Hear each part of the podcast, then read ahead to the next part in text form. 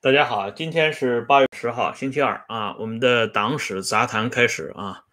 这中间呢被这个时事感怀啊给中断了一段时间，这么今天呢我们又重新接上啊，继续讲这个张玉凤的系列。在上一次啊党史杂谈播出的时候啊，有一位网友在下边的回复啊受到了我的关注，我觉得这个网友的回复非常有意思，一会儿呢我会给大家专门来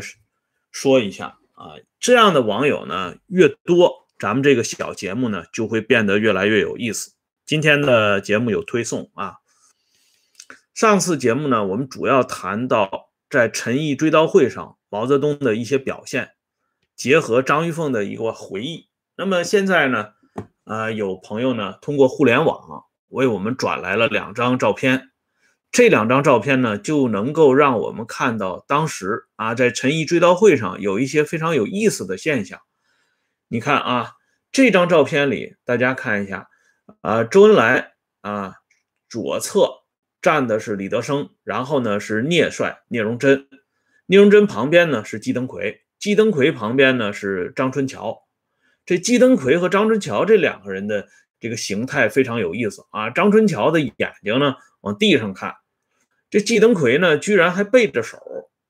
啊。以前我们大家都知道有一个非常有名的段子，就是说这个周恩来的追悼会上江青不不摘帽子啊，所以很多人表示愤怒，在看电视的时候啊发出怒吼说把帽子摘掉。但是在陈毅的追悼会上季登奎还能背着手，这件事儿啊确实挺有意思。如果不是这张照片的话，我们恐怕也不知道还有这么一个小小的情节。至于他为什么背着手啊，有什么特殊情况，这个我们也不清楚。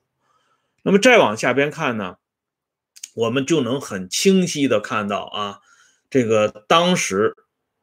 邓颖超站的这个位置啊，确实是像口述者回忆的那样，邓颖超本来是应该站在江青和这个西哈努克夫人之间的，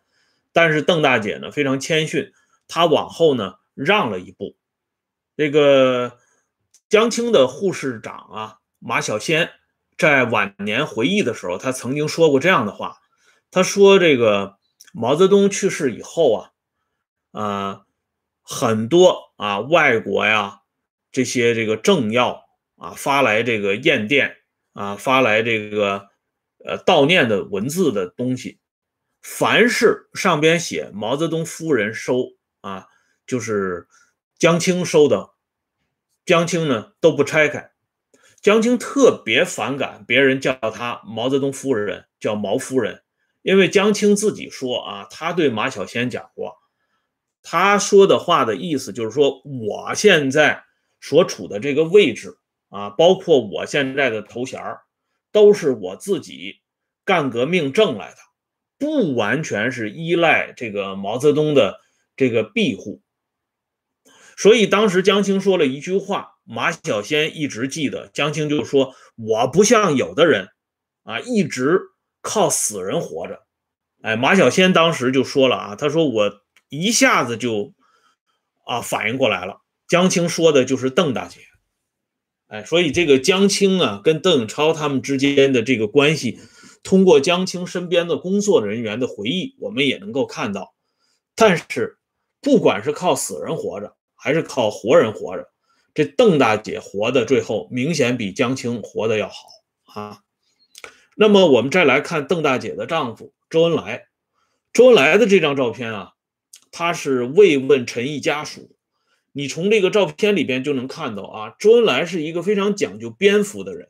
啊，平常啊穿衣戴帽那是很有一套。可是这一次啊，就是这个照片呢不是特别清楚，但是也能看出来周的那个头发呀都没有梳好啊，非常蓬乱这个状态。跟张倩呢他们握手，他表示慰问。而站在周恩来旁边的，这是陈毅最小的这个儿子陈小鲁啊。从这个陈小鲁的这个面容上边，我们也可以看到陈毅生前为什么特别喜欢这个儿子，因为这个陈小鲁啊跟他爹长得确实很相似啊，所以这个当爸爸的陈毅非常喜欢这个小儿子。两个人呢，有的时候就在饭桌上一起讨论一下政治行情。这在其他的子女身上啊，还真的没有发生过啊。那么接下来我就要说这网友谈到的这个话题了。上次啊，节目播出以后，我们有一位细心的网友，他在下边就回复，他说你在节目里讲朱德参加了陈毅的追悼会，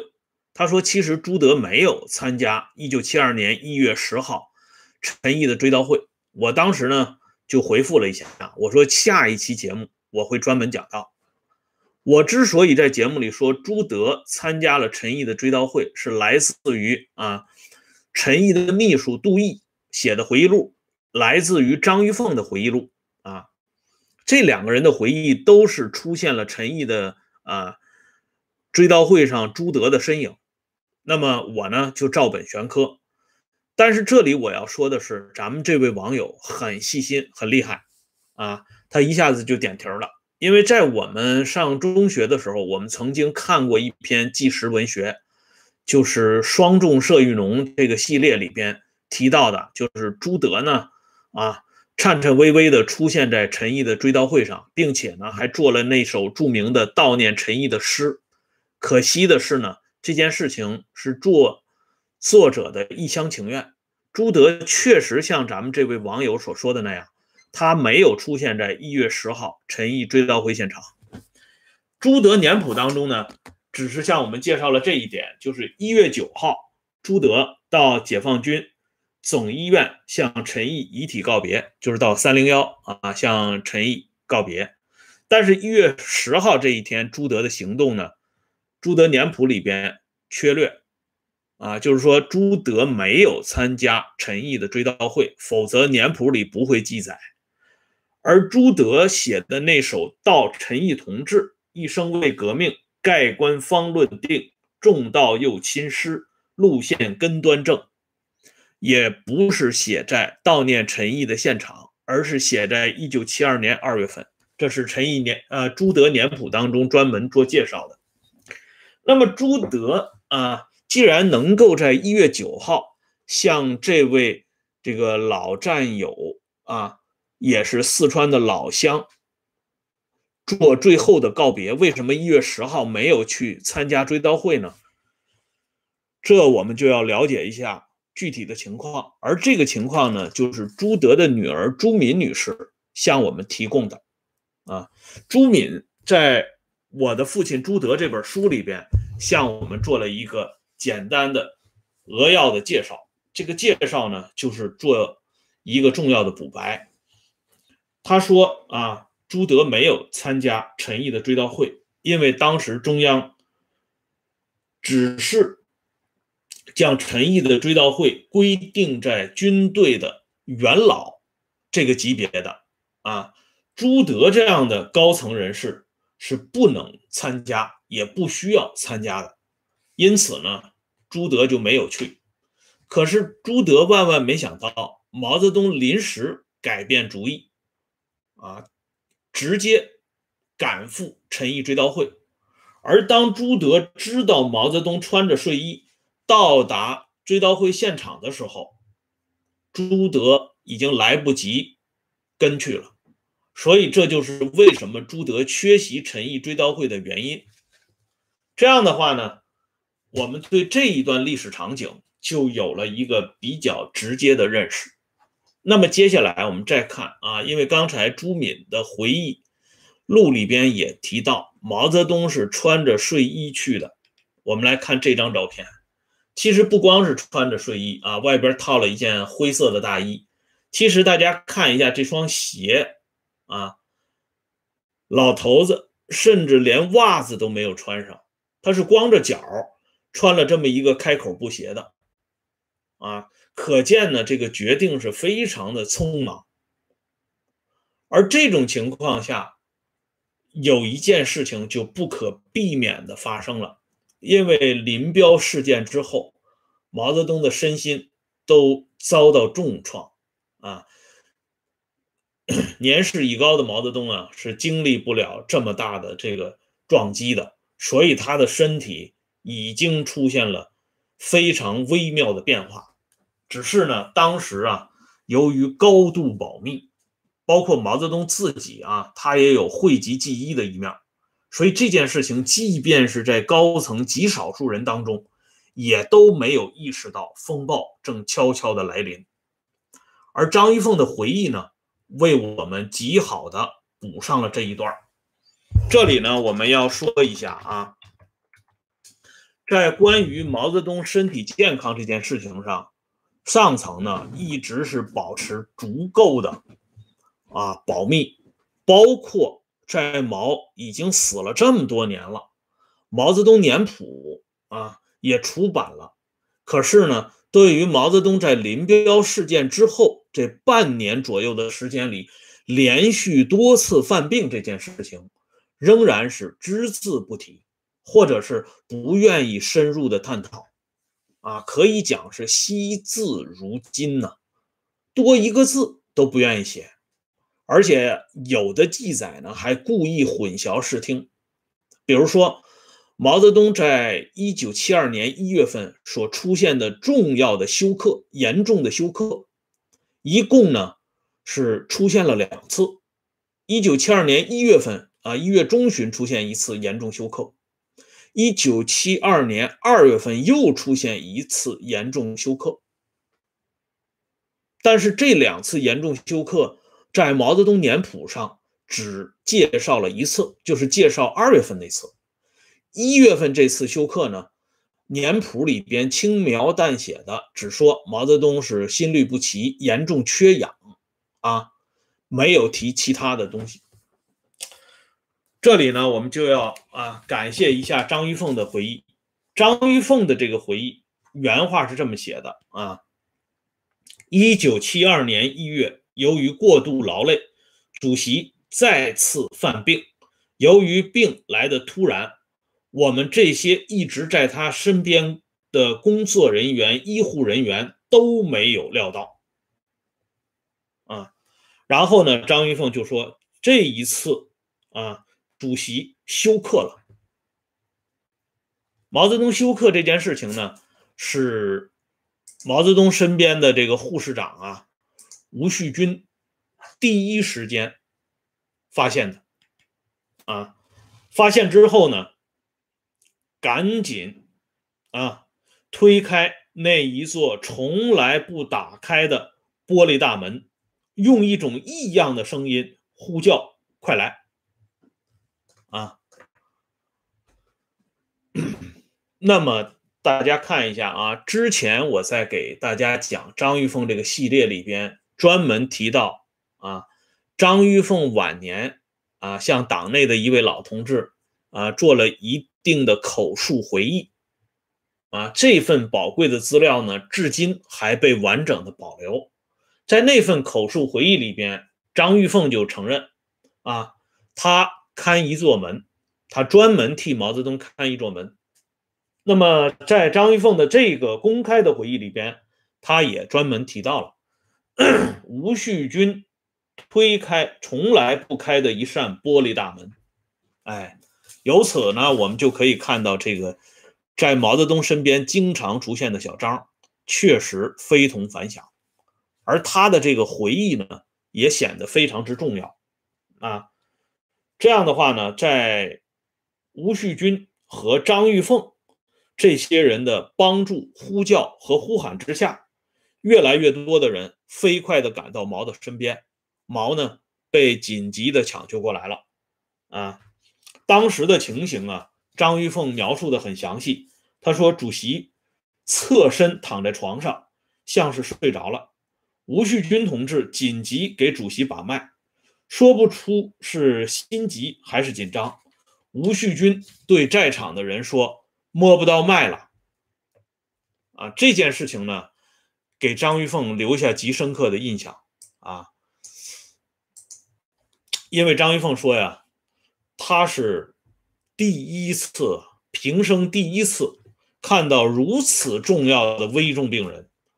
在场的主治医生呢，采取急救的措施。啊，一次又一次的打针用药啊，吴旭军呢在旁边一次又一次的重复药物的名称而这个时候呢，毛泽东是完全昏迷。心脏专科啊专家胡旭君扶起毛泽东，不停的大声呼叫毛泽东的名字，而张玉凤在旁边呢，也紧跟呼叫毛泽东的名字。后来呢，毛终于醒过来了，醒来之后说的第一句话就是我好像睡了一觉。那这件事情呢，当然啊，因为影响太大了，不可能不向周恩来汇报。这个时候周恩来就出现了。关于周恩来出现在毛泽东身边啊，这个毛周之间演绎了一场极生动啊极有意思的这个场面。这个记载啊，可以说这个有一定的差异，结合啊诸多相关当事人的回忆，我们只能捋出一个大概的脉络。如果深入到特别仔细的细节呢，恐怕还需要其他的资料呢，以后陆续的披露。那么目前呢，我就自己掌握的这些公开的史料呢，给大家简单的说一下。据当时毛泽东身边的保健医生李志绥回忆啊，这个事情呢是发生在一月十八号，就是一九七二年一月十八号，毛泽东这个休克，休克之后呢，周恩来赶到现场啊，这个时候呢，毛泽东转向对周恩来说：“我不行了，全靠你了。”周恩来立刻插话说，主席的身体没有大问题，还是要靠主席。毛泽东摇摇头说，不行了，我不行了，死了以后事情全由你办。啊，这个回忆很有意思啊，这个李志绥啊，当时还亲眼看到啊，江青双目圆睁，两手握着拳，全身好像要爆炸了，而周恩来呢，小腿缩回，两手撑在膝盖上，上身挺直，微微前倾，好像凝固起来。毛的这些话明明是将党的国家的党政军大权交给了毛啊、呃，交给了周恩来，而且是当着江青的面说出来的。这是李志绥当时啊回忆的原话啊，然后呢？毛泽东又补充了一句啊，就这样定了，你们去吧。那么这件事情呢，啊，这个李志绥的回忆呢，很真实。高文谦先生在他的晚年周恩来里边呢，也把这一段呢完全照录。那么这个事情啊，在时间段上历来有两种说法，一种说法呢是说发生在一月份这次休克，还有一种说法呢是发生在呃，这个事儿是发生在二月份休克这件事情，啊，这个说法各异。那这里呢，我们来看一下张玉凤的回忆。张玉凤的回忆呢，他说第一次休克啊，毛泽东在一九七二年一月份这次休克之后呢，中央是专门做出一个决定，由周恩来、汪东兴、王洪文、张春桥这四个人全面负责毛泽东的医疗工作，而这里边呢，具体抓总的就是周恩来和汪东兴。哎，那么从张玉凤的这个回忆呢，我感觉啊，张玉凤是比较倾向于毛泽东在第二次休克的时候向周恩来说的这番话。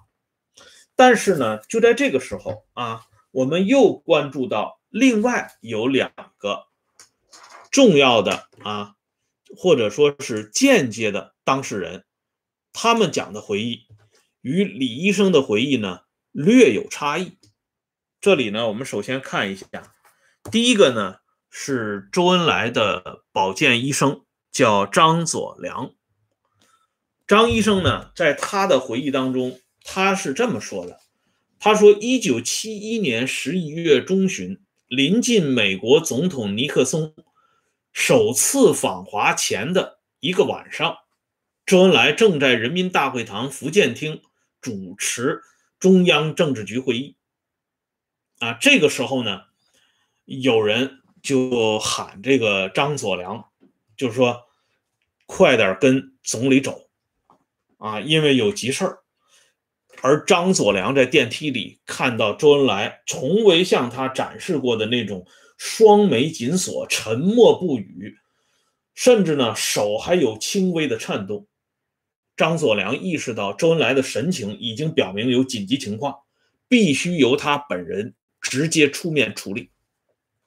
那这一次的这个情况呢，说的就是毛泽东的突然休克啊。这个周恩来赶到现场，大声呼唤：主席呀，主席呀，我是恩来呀，主席，你听见了吗？啊，双手握着毛泽东的一只手。但是张所良的这个回忆呢，与张玉凤的这个回忆明显在时间上有冲突，